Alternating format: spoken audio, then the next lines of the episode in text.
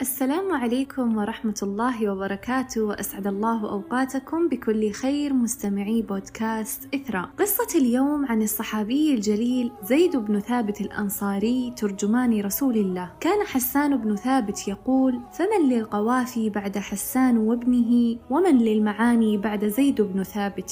في السنة الثانية للهجرة وفي مدينة رسول الله صلى الله عليه وسلم كان يزدحم ويتجمع الناس استعدادا لبدر والنبي الكريم صلى الله عليه وسلم يلقي نظراته الأخيرة على أول جيش يتحرك تحت قيادته للجهاد في سبيل الله وتثبيت كلمته في الأرض. فجاء غلام صغير ما كمل 13 من عمره مقبل على الجيش متوهج ذكاء وفطنة وفيه حمية وفي يده سيف بمثل طوله أو أطول منه بقليل. فقرب من الرسول صلى الله عليه وسلم وقال أنا فداك يا رسول الله اسمح لي أن أكون معك وأقاتل تقاتل أعداء الله تحت رايتك. فنظر له الرسول صلى الله عليه وسلم نظرة سرور وإعجاب وربت بيده على كتفه برفق وود وطيب خاطره وصرفه لصغر سنه. رجع الغلام الصغير يجرجر سيفه على الأرض فيه حزن شديد وعميق. لأنه انحرم من شرف صحبة الرسول صلى الله عليه وسلم في أول غزوة يغزوها. ورجعت أمه النوار بنت مالك من ورائه وهي لا تقل حزنا وأسى عنه فهي كانت تتمنى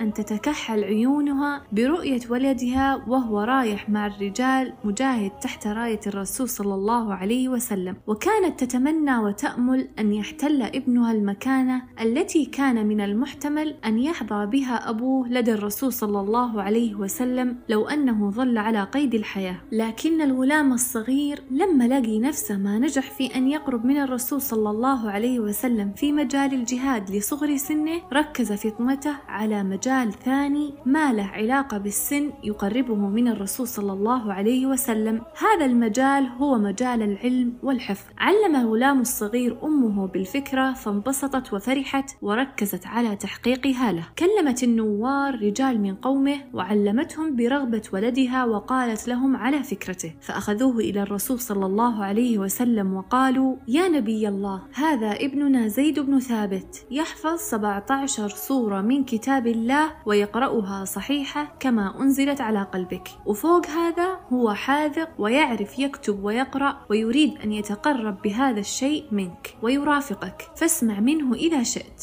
سمع الرسول صلى الله عليه وسلم من الغلام بعضا مما يحفظ. فإذا هو بديع الإلقاء مشرق الآداء فصيح النطق تتلألأ كلمات القرآن على شفتيه كما تتلألأ الكواكب على صفحة السماء. وكانت قراءته فيها تأثر بما يقرأ ووقفاته فيها تدل على وعي بالمعاني وحسن فهم. فانبسط الرسول صلى الله عليه وسلم به ووجده فوق ما وصفوه وسعد بإتقانه للكتابة. فالتفت له النبي الكريم صلى الله عليه وسلم وقال يا زيد تعلم لي كتابة اليهود فإني لا أأمنهم على ما أقول. ولغة اليهود هي العبرية. فقال زيد لبيك يا رسول الله. وعكف فورا على تعلم العبرية إلى أن أتقنها في وقت قصير. وسار يكتبها للرسول صلى الله عليه وسلم إذا كان بيكتب لليهود ويقرأها له إذا هم كتبوا له. وتعلم كمان السريانية بأمر من الرسول صلى الله عليه وسلم فصار زيد بن ثابت مترجم وسمي ترجمان رسول الله. ولما تأكد الرسول صلى الله عليه وسلم من رزانة زيد وأمانته ودقته وفهمه ائتمنه على رسالة من السماء إلى الأرض فجعله كاتب لوحي السماء. فكان إذا نزل شيء من القرآن على قلبه دعاه وقال اكتب يا زيد. فيكتب. فكان زيد يتلقى القرآن من الرسول صلى الله عليه وسلم شيئا فشيء ووقتا بعد وقت فيكبر مع آياته ويأخذه رطبا طريا من فمه مع أسباب نزوله فتشرق في نفسه أنوار الهداية ويستنير عقله بأسرار شريعته. وصار الفتى المحظوظ متخصص في القرآن وصار المرجع الأول لأمة محمد بعد وفاة الرسول صلى الله عليه وسلم. فكان على رأس من جمعوا كتاب الله في عهد الصديق وأول من وحدوا المصاحف في زمان عثمان ولم يكن بعد هذه المنزلة والمجد منزلة تطمح لها النفوس. وكان للقرآن فضل على زيد بأن جعله يقول الصواب في المواقف التي يحتار فيها الناس. ففي يوم السقيفة اختلف المسلمون في من يخلف رسول الله صلى الله عليه وسلم فقال المهاجرون فينا خلافة رسول الله ونحن أولى فيها. وقال الأنصار بل تكون الخلافة فينا نحن أجدر بها. وقال بعضهم بل تكون فينا وفيكم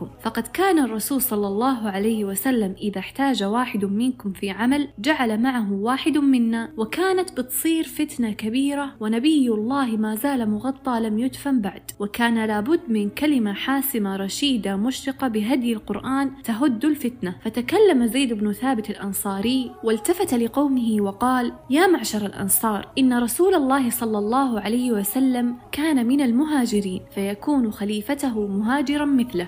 وإنا كنا أنصار رسول الله صلى الله عليه وسلم فسنكون أنصارا لخليفته من بعده وعون له على الحق. ثم مد يده إلى أبي بكر الصديق وقال هذا خليفتكم فبايعوه. صار زيد بن ثابت منارة للمسلمين بفضل القرآن يستشيرونه في الأمور التي تصعب عليهم ويستفتونه في المشكلات ويرجعون له في المواريث خاصة. فما كان في المسلمين في هذاك الوقت من هو أعلم منه في قسمتها. فقد خطب عمر رضوان الله عليه في المسلمين فقال أيها الناس من أراد أن يسأل عن القرآن فليسأل زيد بن ثابت ومن أراد أن يسأل عن الفقه فليسأل معاذ بن جبل ومن أراد أن يسأل عن المال فليأتي إلي فإن الله قد جعلني عليه واليا وله قاسما. عرف طلاب العلم من الصحابة والتابعين قدر زيد بن ثابت فأجلوه وعظموه لما استقر في صدره من العلم. ففي مرة من المرات كان بحر العلم عبد الله بن عباس يشوف زيد بن ثابت يريد أن يركب دابته. فوقف عنده وأمسك ركابه وأخذ زمام دابته. فقال زيد اتركها عنك يا ابن عم رسول الله. فقال ابن عباس هكذا أمرنا أن نعامل علماءنا. فقال له زيد أرني يدك. فأخرج ابن عباس يده له فمال عليها زيد وقبلها وقال هكذا أمرنا أن نفعل بآل بيت نبينا. ولما ذهب زيد بن ثابت إلى جوار ربه بكى المسلمون بموته فقد دفن العلم معه. فقال أبو هريرة اليوم مات حبر هذه الأمة وكلمة حبر تعني العالم المتبحر في العلم.